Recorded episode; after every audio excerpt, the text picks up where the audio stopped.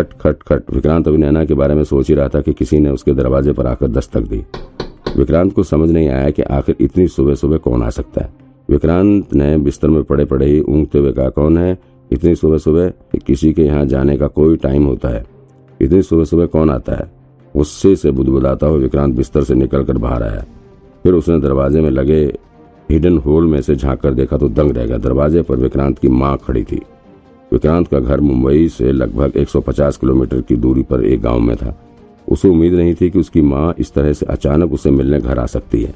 विक्रांत पिछले कई सालों से अपने गाँव नहीं गया हुआ था। दरअसल अपने पिछले जन्म के कर्मों की वजह से वो माँ बाप से दूर ही रहता था। उसके अंदर अपने माँ बाप और फैमिली को फेस करने की हिम्मत नहीं थी। इसी वजह से वो इन लोगों से दूर ही रहने की कोशिश करता था। आज भी उसे समझ नहीं आ रहा था कि कैसे वो अपनी माँ का सामना करे। अभी विक्रांत दरवाजे के पास खड़े होकर कुछ सोच विचार कर ही रहा था कि फिर से दरवाजे को पीटने की आवाज़ आने लगी। विक्रांत की माँ की उम्र कोई बासठ, तिरसठ साल की रही होगी।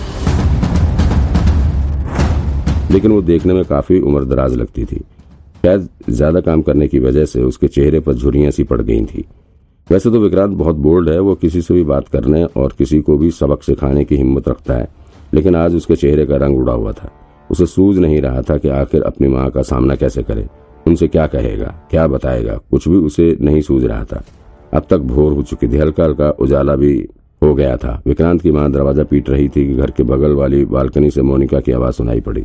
अरे, इतनी ज़ोर से दरवाज़ा क्यों पीट रही है? कौन हो आप?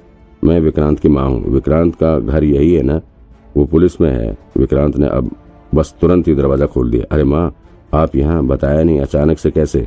अभी विक्रांत अपनी माँ से बात कर ही रहा था कि अचानक से उसे अपने प्यारे कुत्ते शेरलॉक होम्स, यानी कि महेश के भौंकने की आवाज़ सुनाई पड़ी। महेश अपनी दुम हिलाता हुआ विक्रांत के पास पहुँच गया और भाव भाव करते हुए विक्रांत के चारों तरफ़ गोल गोल चक्कर लगाने लग गया। ओहो, तुमने घर में कुत्ता पाल रखा है? हे भगवान, विक्रांत की माँ चिल्ला पड़ी। कुत्ते के साथ ही मोनिका भी अब तक छत की बाउंड्री वॉल फांद कर विक्रांत के कमरे के सामने आ चुकी थी। विक्रांत की माँ ने पहले कुत्ते को घृणा से भरी नज़रों से देखा और फिर मोनिका को भी शक भरी निगाहों से घूरने लगी। ओह, आंटी, नमस्ते। मोनिका इस वक्त ब्रश कर रही थी। उसने अपना ब्रश नीचे करते हुए कहा।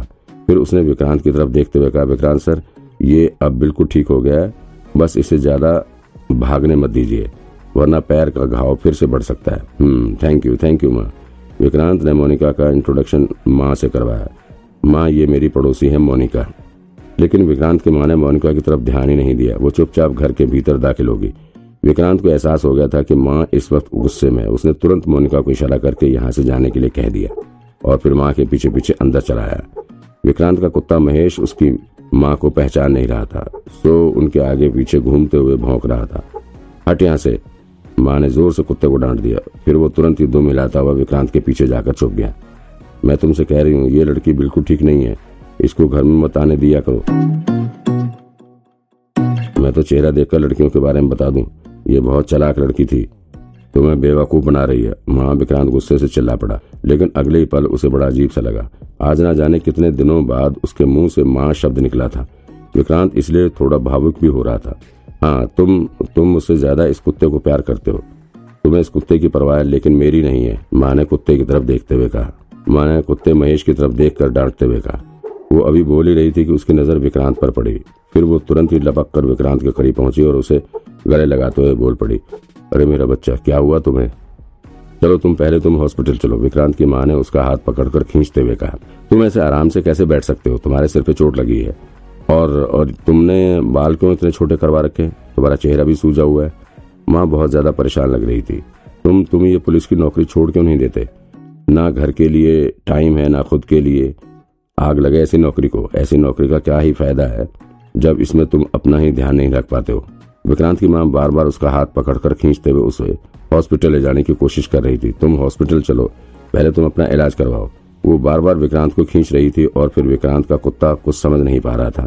तो वो कभी विक्रांत के चारों तरफ़ चक्कर लगा रहा था तो कभी दुम हिलाते हुए उसकी माँ के चारों तरफ़ घूमने लगता। फ्रस्ट्रेटेड हो गया। बस करो माँ, नहीं जाना मुझे हॉस्पिटल, में ठीक हूँ, बिल्कुल ठीक हूँ। और अभी मैं हॉस्पिटल से ही आ रहा हूँ। बिल्कुल ठीक हूँ मैं। विक्रांत ने थोड़े सख्त से भरे लहजे में जवाब दिया। अब जाकर उसकी माँ चुप होकर सोफे पर बैठ गई।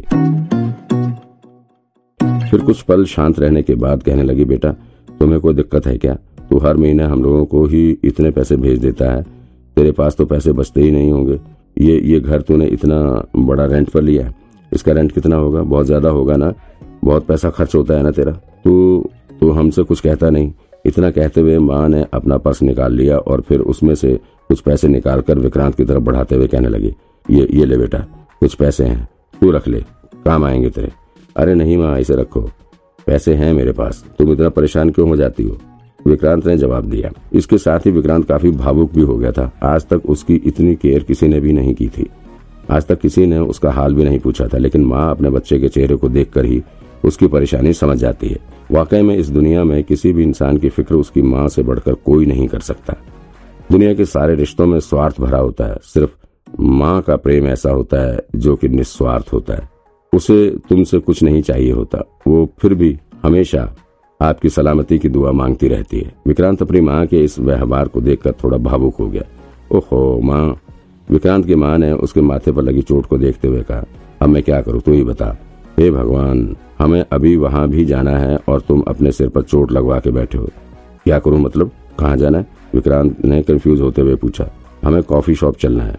वहाँ पर एक लड़की आ रही है, उससे मिलना है तुझे। माँ ने मुस्कुराते हुए कहा, मानो वो विक्रांत के लिए बहुत बड़ी खुशखबरी लेकर आई हो।